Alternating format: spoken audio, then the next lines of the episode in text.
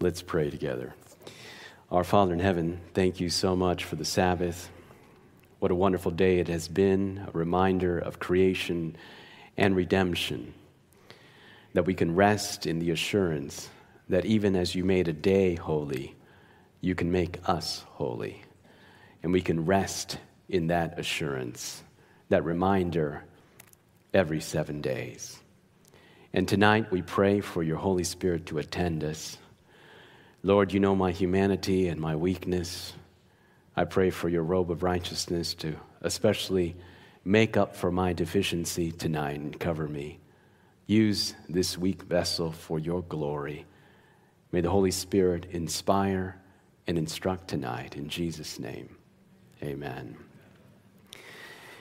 This evening, I invite you to turn with me in your Bibles to Isaiah chapter 6. I appreciated Pastor Stephen Bohr's reflection on this, and I want to revisit this passage this evening as we segue into our theme Here Am I, Send Me. Isaiah chapter 6. I want to do a few observations before we go to our next passage this evening. Isaiah chapter 6, in verse 1 In the year that King Uzziah died, I saw the Lord sitting on a throne, high and lifted up, and the train of his robe filled the temple. Above it stood seraphim. Each one had six wings. With two he covered his face, with two he covered his feet, and with two he flew. And one cried to another and said, Holy, holy, holy is the Lord of hosts. The whole earth is full of his glory. And the posts of the door were shaken by the voice of him who cried out, and the house was filled with smoke. A few observations about the passages I've just read. One of them is that Bible scholars believe that the holy, holy, holy that the angels cry out could be an allusion to the Godhead, the Father, Son, and Holy Spirit. This is sanctuary imagery. He's able to look into the very Shekinah glory of God, and these angels, seraphim, are covering the presence of God. And afterwards is the universal reaction of anyone that has seen God in verse 5. And so I said, Woe is me, for I'm one undone. Now, if you go to the chapter prior to this, the, the phrase or the word woe is prevalent in chapter 5. So let's pick it up in chapter 5, verse 8. Isaiah says, Woe to those who join house to house. Go to 5, verse 11. Woe to those who rise early in the morning, that they may follow intoxicating drink. 5 verse 18 Woe to those who draw iniquity with cords of vanity. 5 verse 21 and 22 Woe to those who are wise in their own eyes and prudent in their own sight. Verse 22 Woe to mighty men at drinking wine. Woe to men valiant for mixing intoxicating drink. So, the preamble to Isaiah chapter 6 Isaiah says, Woe to that brother. Woe to that individual. Woe to that individual. And then he sees God and is like, Woe is me. When you baptize someone into the church, I think the Lord kind of puts rose colored glasses on by his grace. And then those things start to get a little bit dim as they recognize that God's church, we've got some issues. They start looking at the foibles and the idiosyncrasies and the challenges of other people. And it's easy to have relative righteousness. You know what I'm talking about? You're like, hey, I'm vegan. You know what I'm talking about? Like, I'm vegetarian and I fast once a week. You look at that person and you're like, ooh, dress reform. Got to pray for that brother. Got to pray for that sister. And that sister has got a temper. Oh, man, but I don't have that. I praise God. I'm not like other men. Relative righteousness. I'm not saying that we shouldn't have health reform, but I don't believe in righteousness by veganism. Amen. Amen. It's a fruit. We do it because we love Jesus, but it doesn't have merit. And so it's easy to look around and be like, hey, I feel pretty good. Until you look at Jesus. And then there's a beautiful tension here because there's a healthy sense of our unworthiness. You never want to make self the focus, but Jesus is the focus, and as we're making Jesus the focus, there's a tension in that focus on Jesus. There's a healthy sense of who we really are. And then we can look at others that aren't vegan and be like, hey, everybody's on their walk and their journey, and you can have grace and you can be gracious to other individuals. We never want to go around like we're baptized in lemon juice.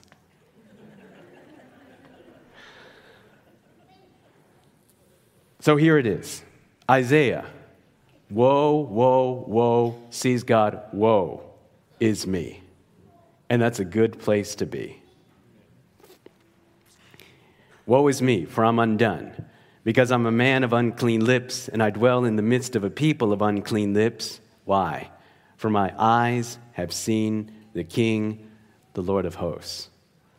Then one of the seraphim flew to me, having in his hand a live coal which he had taken from the tong, with a tong from the altar, and he touched my mouth with it, and he said, Behold, this has touched your lips, your iniquity is taken away, and your sin is purged. This is justification. Isaiah has just experienced the gospel. He sees Christ, he sees God in his glory senses his need, is justified. As you know, the story doesn't end there.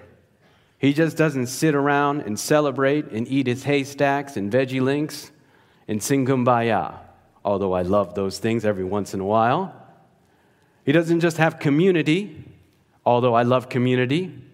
He doesn't just, form a club and establish this little enclave of individuals that are justified and standing around theologizing and philosophizing about the nuances of that, although I enjoy that. That's not all he's called to do. As you well know, verse 8, and I heard the voice of the Lord saying, Whom shall I send, and who will go for us? Notice us. Third person pronoun, plural. This is a conversation within the Trinity.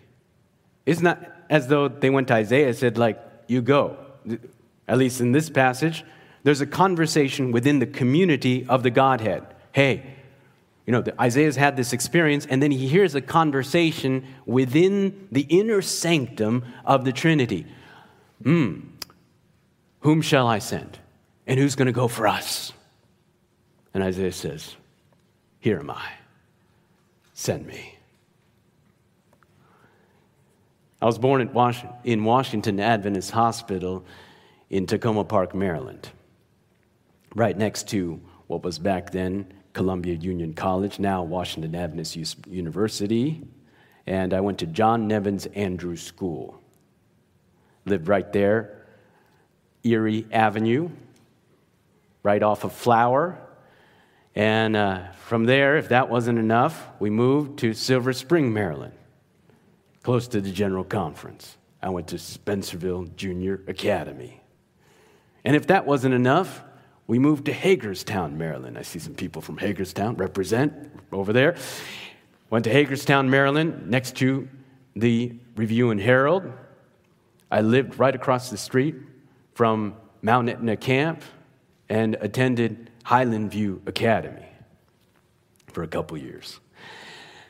And then, if that wasn't enough, when I, after I went to the seminary, was hired by the Michigan Conference because I was a single pastor that was in ordination track, and the ministerial director had pity on me and didn't send me off to Escanaba to die in oblivion, single sent me to Berrien Springs to be a youth pastor at the thousand member village church in order to find a wife.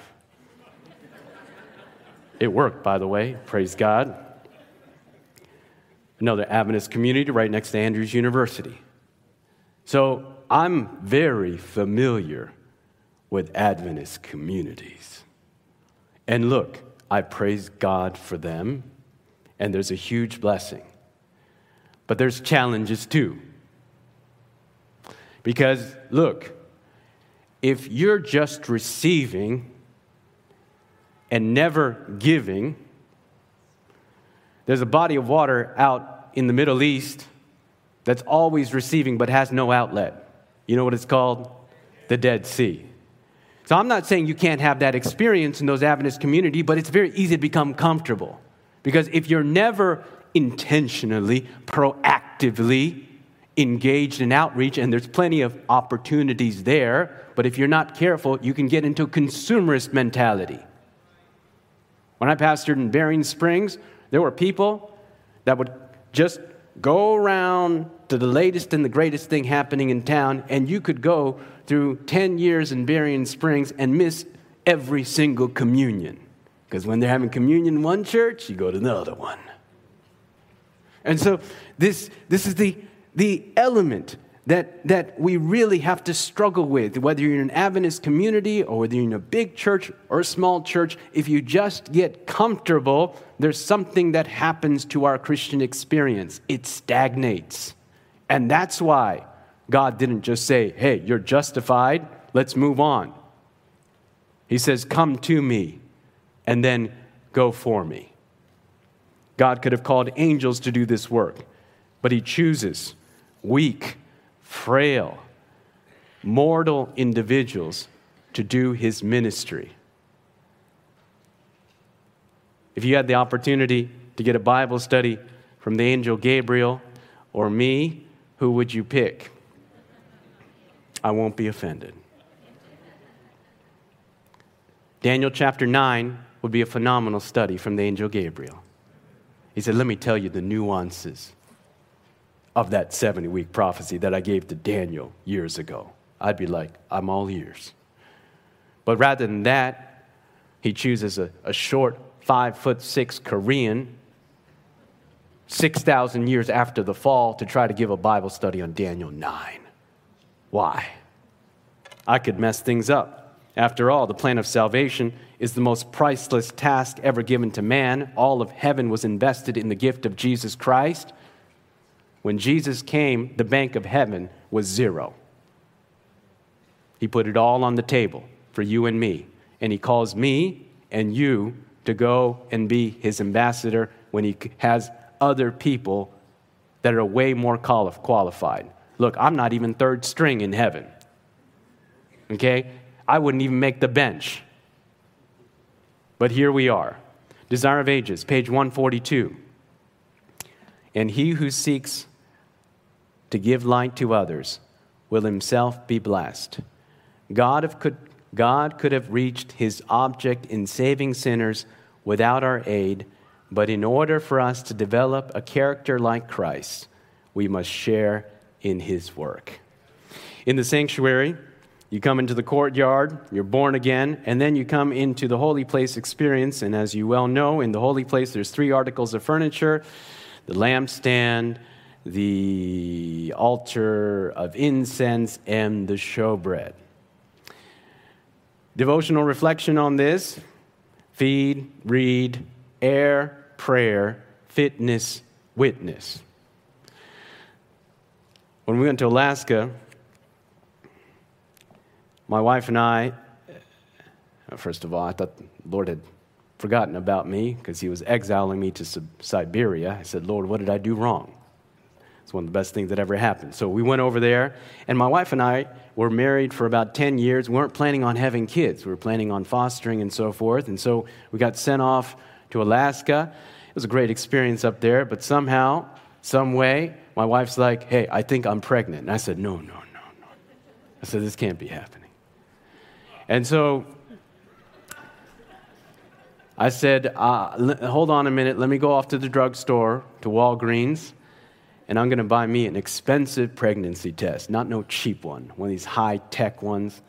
So I went there. I said, "Where are these things anyway?" I go through, and I'm like, "All right, here's it." Here's, I was like, twenty dollars. I said, "This, this, this is not going to be off." All right, I paid a pretty penny for this. So we, so we're waiting there. And I, my wife's like, "I can't even look at this." I'm there. I'm looking at this thing. And I'm like, it's felt like a thousand years. And it's like, ding. And I'm like, oh, I go over there and I'm like, honey, we're going to have a baby. and so I rush off and get prenatal vitamins, buy all these books. I'm like, well, I mean, what do you even do here? And we're both like type A personalities. You got to understand. We're going to be ready for this birth, attended pregnancy. I even forgot what it was. I mean, just like these prenatal, Lamaze class, you name it. We're going through all this stuff. I had an app on my iPad that when the contractions came, you know, beginning of contraction, end of contraction, and it was like all these analytics were coming out. So she was like in the, you know, going through the, the birth pangs and so forth. And I'm like looking at this thing and I'm like, all right, you know, we got this thing. 52 hours later. Whether in the body or out of the body, I do not know. And I'm not even giving birth. I'm like, I'm exhausted. My wife's like, What's wrong with you? I'm like, Finally, the nurse says, Can you put that thing away? It's messing you up.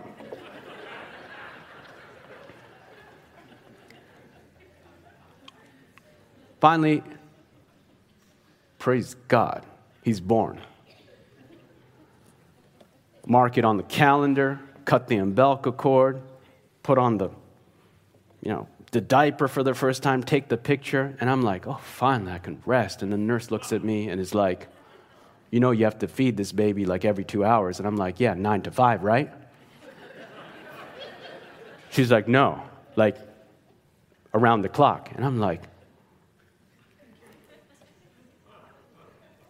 go to Costco.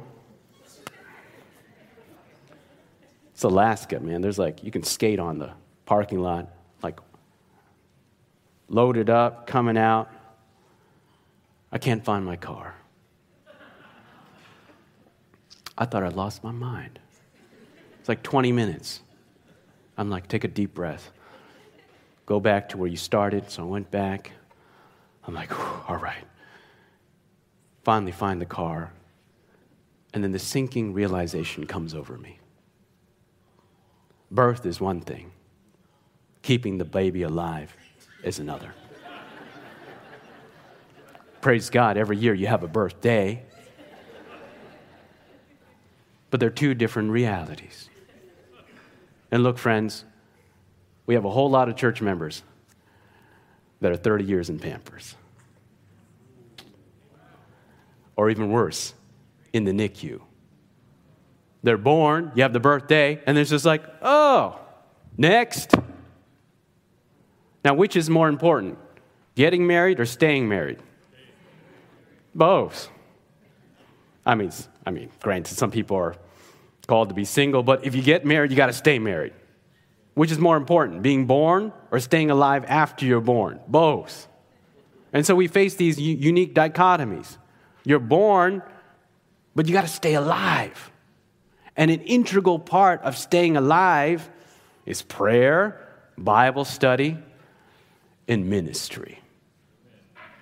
Every day, the priest would come into the holy place with oil daily, tamid, and fill those lampstands. And the byproduct of that is light. Witnessing is the byproduct of being filled with the Holy Spirit. Amen. And that's an integral part of the Christian experience.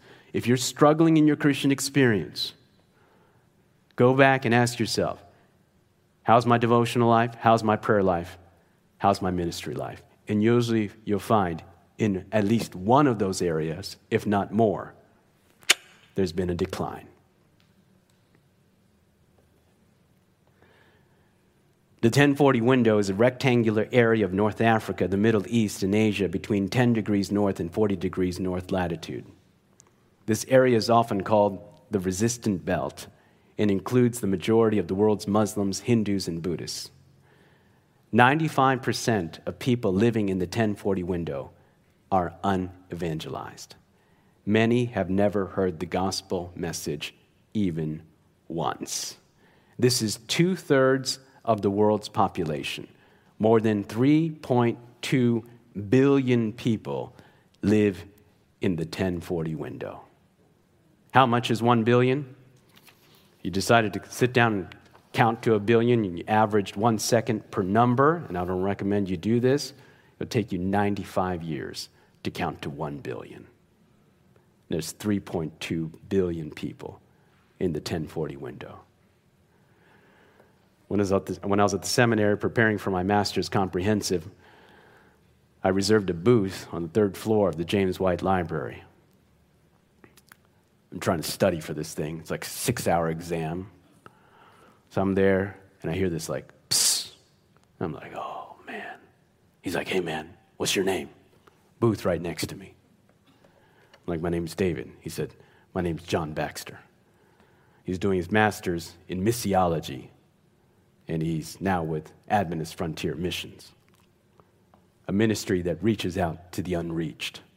And so we would have this healthy banter back and forth. I was doing my Master of Arts in Theological Studies with an emphasis in historical theology, ivory tower stuff, eschatology, soteriology, hamartiology. And so I said, Hey, John, you know that theology drives missions, right? He said, Heresy.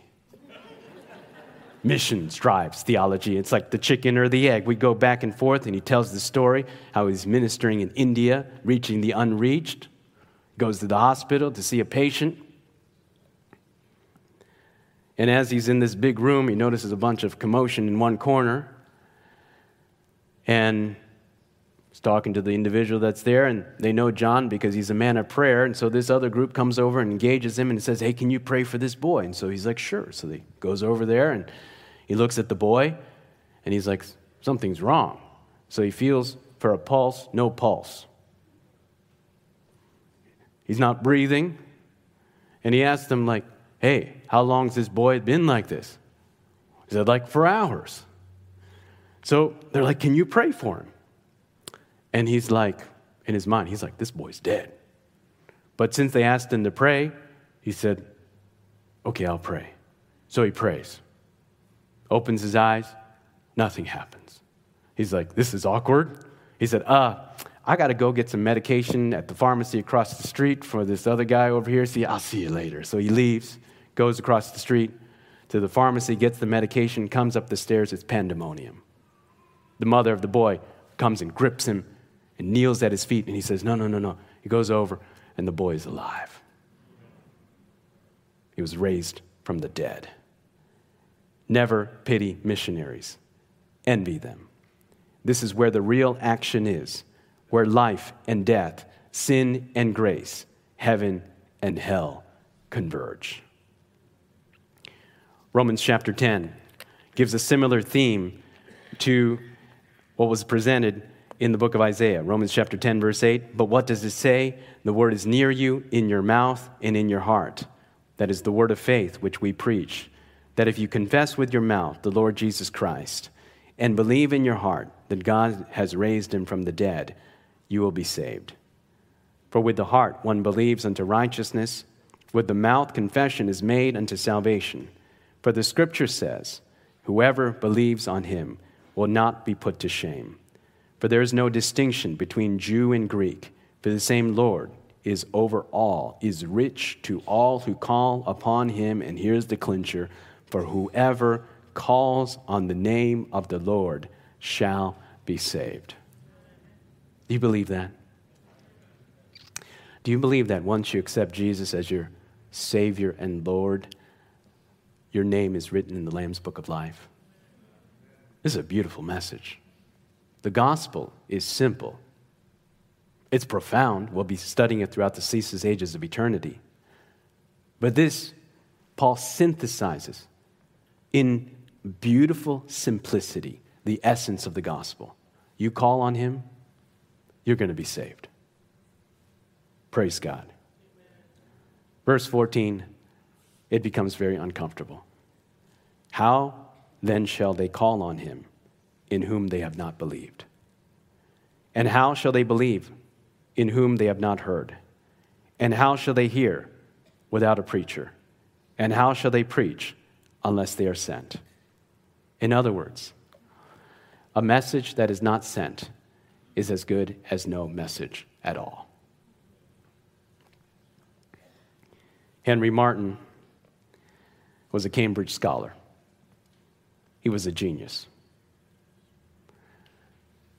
At the same time, he was hideous to look upon. He had warts covering his face.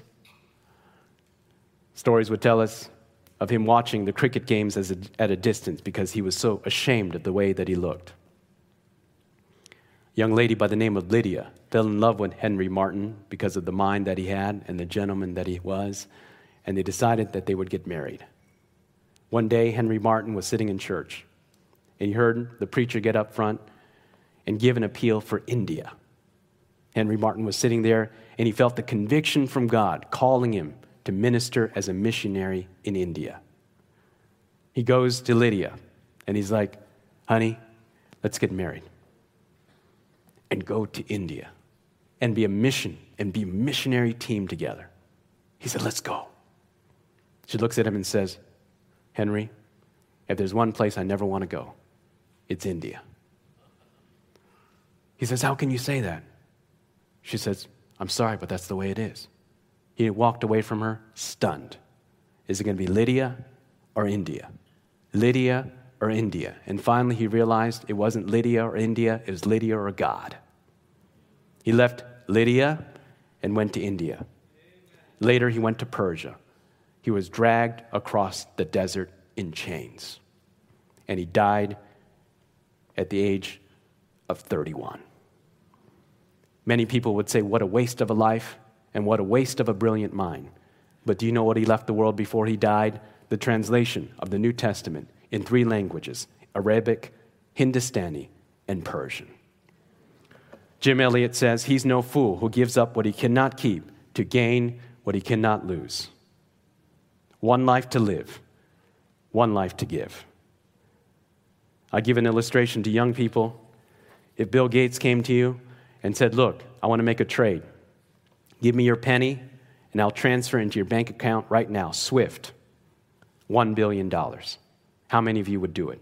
Every hand would go up. How many of you would be like, you know what? I have a 1972 vintage penny. I don't know, Bill.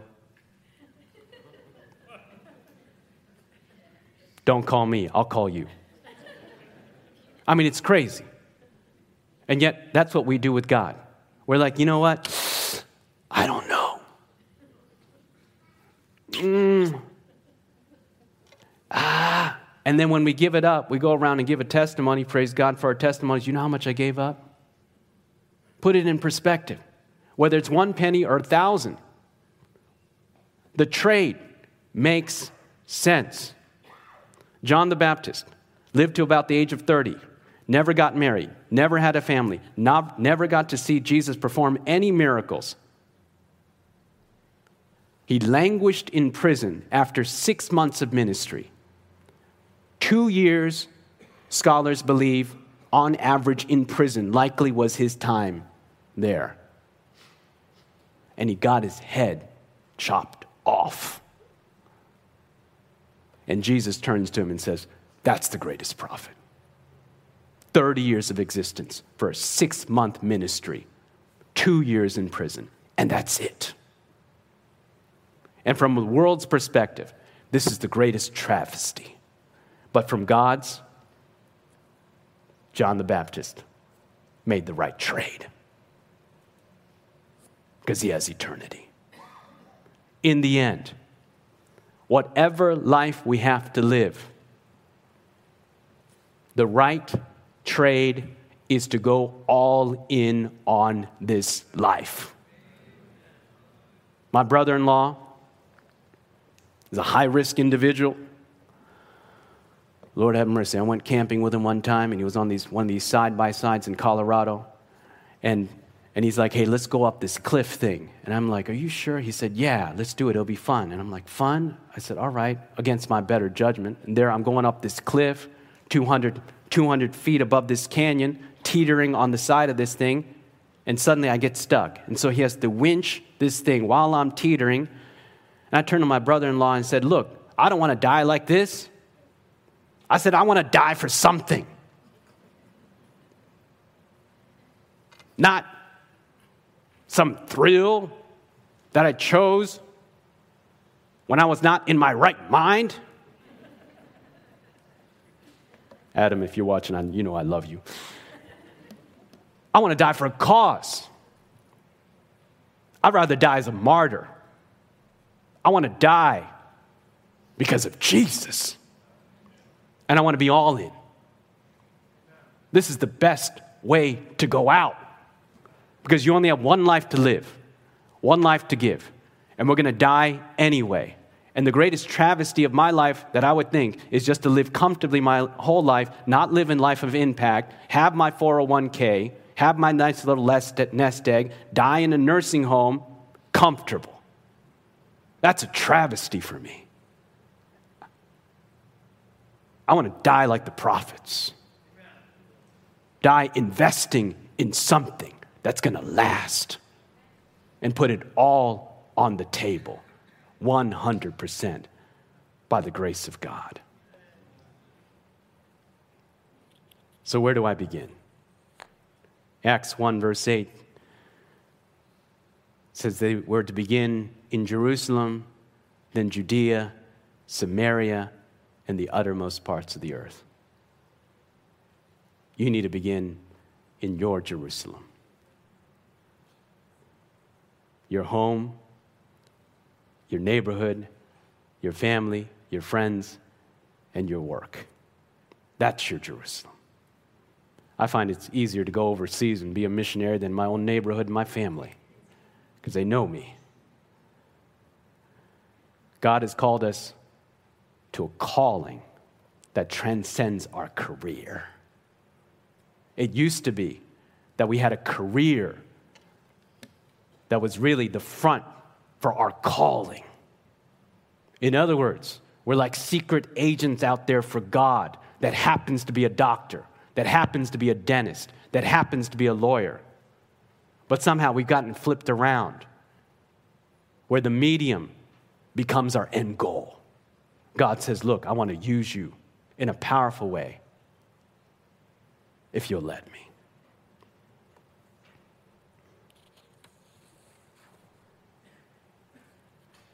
It was a dream of a man that was told he was hearing voices. And this voice was telling him, Look, I want you to go down this path, take a right, take a left. And finally, when he got to this clearing, the voice said, Stop. So he said, This is weird. I want you to reach down. It was like this pile of rocks, this mountain of rocks, smaller in size. And the voice told him, Look, take these rocks and go back to your home. So he's like, Okay. So he takes just a little handful of rocks, puts them in his pocket. And in the dream, he's curious because he goes back home. What's the rocks? So he only had two or three, and he puts them under the light and looks at them. And they weren't ordinary rocks, they were diamonds. And he was extremely happy, but he was extremely sad. Because if he had valued or recognized the value of those rocks, he would have brought them all. Ellen White says, We won't fully recognize the value of a soul until we get to heaven. Can you imagine? I imagine the second coming in my mind, and it's going to be this tension of of these conflicting emotions. I mean, for one thing, I'm going to be like, praise God, I'm here. But, but in my imagination, as you're ascending in the cloud, you know what I'm going to be doing? I'm going to be doing a head count. You following me? Like, I'm here. Like, I'm at the second coming. Praise God, I'm here. And in the cloud, I think there's going to be a lot of like searching going on. You better believe it. I'm going to be like, all right, head count. My wife, all right, my son, Clara, all right, we're all here. All right, mom, dad, let, let, us go around. You, so, so you start in your inner circle and you're doing, the, you're doing the count, right? You're doing the count. But finally, heaven forbid, you're doing the count. And let's say someone's missing. Your son's missing, your daughter's missing, and you're like, they've got to be here. You search the whole thing, and they're not there. And the sinking realization comes over you.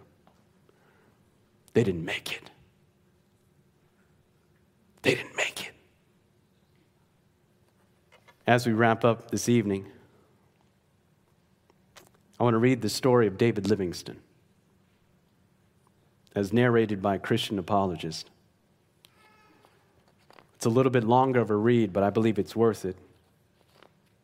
And I pray that as I read his life, you'll see the passion for souls that this man had. David Livingstone was born in Blantyre, Scotland in 1813. He was born into a home where his father used to put him on his knees and read to him stories of great missionary exploits, particularly that of Karl Gutzlaff, the Dutch missionary, who doubled up as a medical missionary too.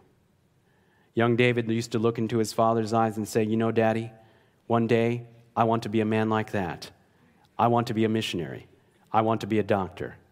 I want to serve God. David Livingstone got on his knees one day and said this prayer Lord, send me anywhere. Only go with me. Lay any burden on me. Only sustain me. Sever any tie but the ties that bind me to your service and to your heart. And the words of God came to him. He said, Lo, I'm with you always, even to the end of the age. He packed his bags, went off to Africa. And when he took one glimpse of Africa from the distance, he penned in his journal these words The haunting specter of the smoke of a thousand villages in the morning sun have burned within my heart. He married a woman of the famous Moffat family. Mary was her name. Her father was a great missionary, and together they went to Africa. But David Livingstone's life was that of an explorer, and he would move from place to place, and his only goal was Jesus in the hearts of lives and women, men and women, thousands of them. Finally, his wife and his young family couldn't keep up with him anymore. Some of his children were dying out of sickness and disease, and so he said to his wife, Mary, why don't you go home? I will see you shortly and spend some time with you. It's too dangerous for us to go on. So he sent his dear wife Mary back home, and letters would take months to exchange. But some of the fondest letters of love and romance were sent between David and Mary. And you know when he saw her the next time? Not five weeks, not five months, five years later. I'm not condemning the man nor condoning what he did. I'm just telling you what happened. Five years later, when he set his eyes upon his wife, she could not recognize him because at one stage in his jungle travels, going from place to place, he had walked into the branch of a tree that had completely blinded him one eye and marred the other. His face had become burned under the African sun to a crisp of leather, and his skin, which had not been pigmented for it, had been roasted to the point that his body could not take it any longer. His face marred and scarred, his eye blinded. At one time, he had been attacked by a lion that had torn one of his shoulders apart. He had miraculously escaped. Now she saw her husband hobbling in with a marred face and disfigured countenance. Hours before he had arrived, they had buried his father. David wept because he longed to tell his dad firsthand of the stories his father had only told him thirdhand. Biographical sketches tell us when David Livingstone walked into any university in the British Isles, students and faculty would rise to a standing ovation because they knew they were standing in the presence of a giant of a man. Finally, he went back to his wife one day and said, Mary, the haunting specter of the smoke of a thousand villages in the morning sun is still burning within my heart. We need to go back. She decided that he should go. She had to be with the children. She said, When they're all old enough, I will join you again, David. And he set off on his lonely journey to preach the African people who were so much within his heart. Finally, after a long time, Mary joined him. And the day she set foot on African soil, she contracted a disease they had so dreaded she would contract. The very day she set foot on Africa, she got that d- disease, and a few days later, he was burying her. Lowered into the soil of the African earth there, an eyewitness said, David Livingstone knelt beside the grave, weeping his heart out, and overheard him saying, My Jesus, my King, my life, my all, I again consecrate my life to thee. I shall place no value on anything I possess or anything I may do except in relation to thy kingdom and to thy service. And through it all, the words of God came to my heart. He said, Lo, I am with you always, even to the end of the age. He picked up his belongings, walked back to his hometown village of Ujiji. When he arrived back, went to his little home there, he found that someone had played a cruel joke on him and stolen his medication that he so desperately needed because his body was racked with pain, untold pain. He walked in constant agony. And they said in one of the few points in his life, he prayed for himself. He got on his knees and said, God, you promised you'd always be with me. I need that medication if I'm to continue preaching the gospel. As he prayed, he heard steps, And as the story goes, he saw a pair of feet planted in front of him, and his countenance lifted for the first time in a long while. He was looking into the face of a white man who didn't live in Africa. He said, Who are you, sir? And the man said, Dr. Livingstone, I presume. Those famous words. He said, Yes, sir. Mr. Livingstone, I'm a press reporter. I've been consigned to do a story on your life. And I want you to know two things about me. Number one, I'm the biggest swaggering atheist on the face of the earth. Please don't try to convert me. Number two, someone has sent some medication for you. David said, Give me some medication, please. So Mr. Henry M. Stanley started to travel with David Livingstone. Four months later, the biggest swaggering atheist on the face of the earth knelt down on African soil and gave his heart to Jesus Christ. One of the best biographies you ever read, David Livingstone, two volumes, Livingstone of Africa, by Henry M. Stanley. Stanley said, The power of that Christ life was awesome, and I had to buckle in. I could not hold out any longer. Finally, his body began to shrivel with high temperatures and pain. They used to carry him around from village to village on a stretcher. One day, preaching from a stretcher, literally trembling, he finally looked at his two of his national brothers and said, Please take me back home. I'm very, very ill. I'm very tired. I need some sleep. They brought him back to his home and were about to spill him onto his bed when he said, No, please help me on my knees. Livingstone buckled down on his knees by the side of his bed, clasped his hands, and started to pray. His prayers were so profound, his sanctuary so unique, that his African brothers felt it was blasphemy to stay in his single union communion with God, and they stepped out of his little room. Finally, someone came in and said, I need to see Mr. Livingstone for a moment. They said, Shh, quiet, please. He's praying. Five minutes went by. They looked in. He was still on his knees. Several minutes went by. They looked in. He was still on his knees. After a protracted period of time went by, they looked in. He was still on his knees. One of them felt that the man was too tired to continue to pray. He needed to get some sleep. He walked over to him, shook him by the shoulders, and inquired, Wana, Wana. Livingstone fell over. He was dead. He died exactly the way he had lived in the presence of his Lord. He didn't run from that voice. He didn't wave a lamp that had no light in it. He didn't sell his soul for some earthly pleasure, but the haunting specter of the smoke of a thousand villages had burned within itself, itself within his heart, so that he could say, My Jesus, my life, my all, I again consecrate myself to thee. And this evening, I want to make an appeal.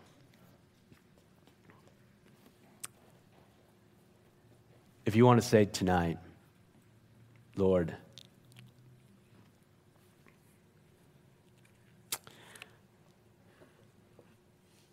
perhaps, yeah, I haven't made the, your priority my priority. But I want that to change. You want to say, Lord, I want to give me a love for souls for whom Christ died. Do you want that? Do you want to love people the way that God loves people? And say, Lord, I want to say, Here am I. Send me. I'll go where you want me to go. I'll be who you want me to be. Lord, send me anywhere. Only go with me. And I want to make a very specific appeal tonight. If you want to say, Lord, help me. Help me to make your priority my priority. May my heart be broken by the things that break the heart of God. If that's your desire, I want to invite you to come forward for special prayer here tonight. God bless you, my brother. You would say, Lord, help me to love people the way that you love people. Give me a love for souls for whom Christ died. And I believe that if we do this, He can do this for us. It's a miracle. We're all naturally selfish by nature. We love ourselves more than anything else by nature. But if we want to say tonight, Lord, help me to be selfless and live like the people of the Bible, to live with a passion that David Livingstone had for souls, and say, Lord, send me anywhere. Only go with me. Lay any burden on me. Only sustain me. Praise God. Praise God. Let us pray. Father in heaven, Oh Lord, forgive me. Forgive us for our selfish love of ease. While the world around us is perishing for lack of knowledge of you.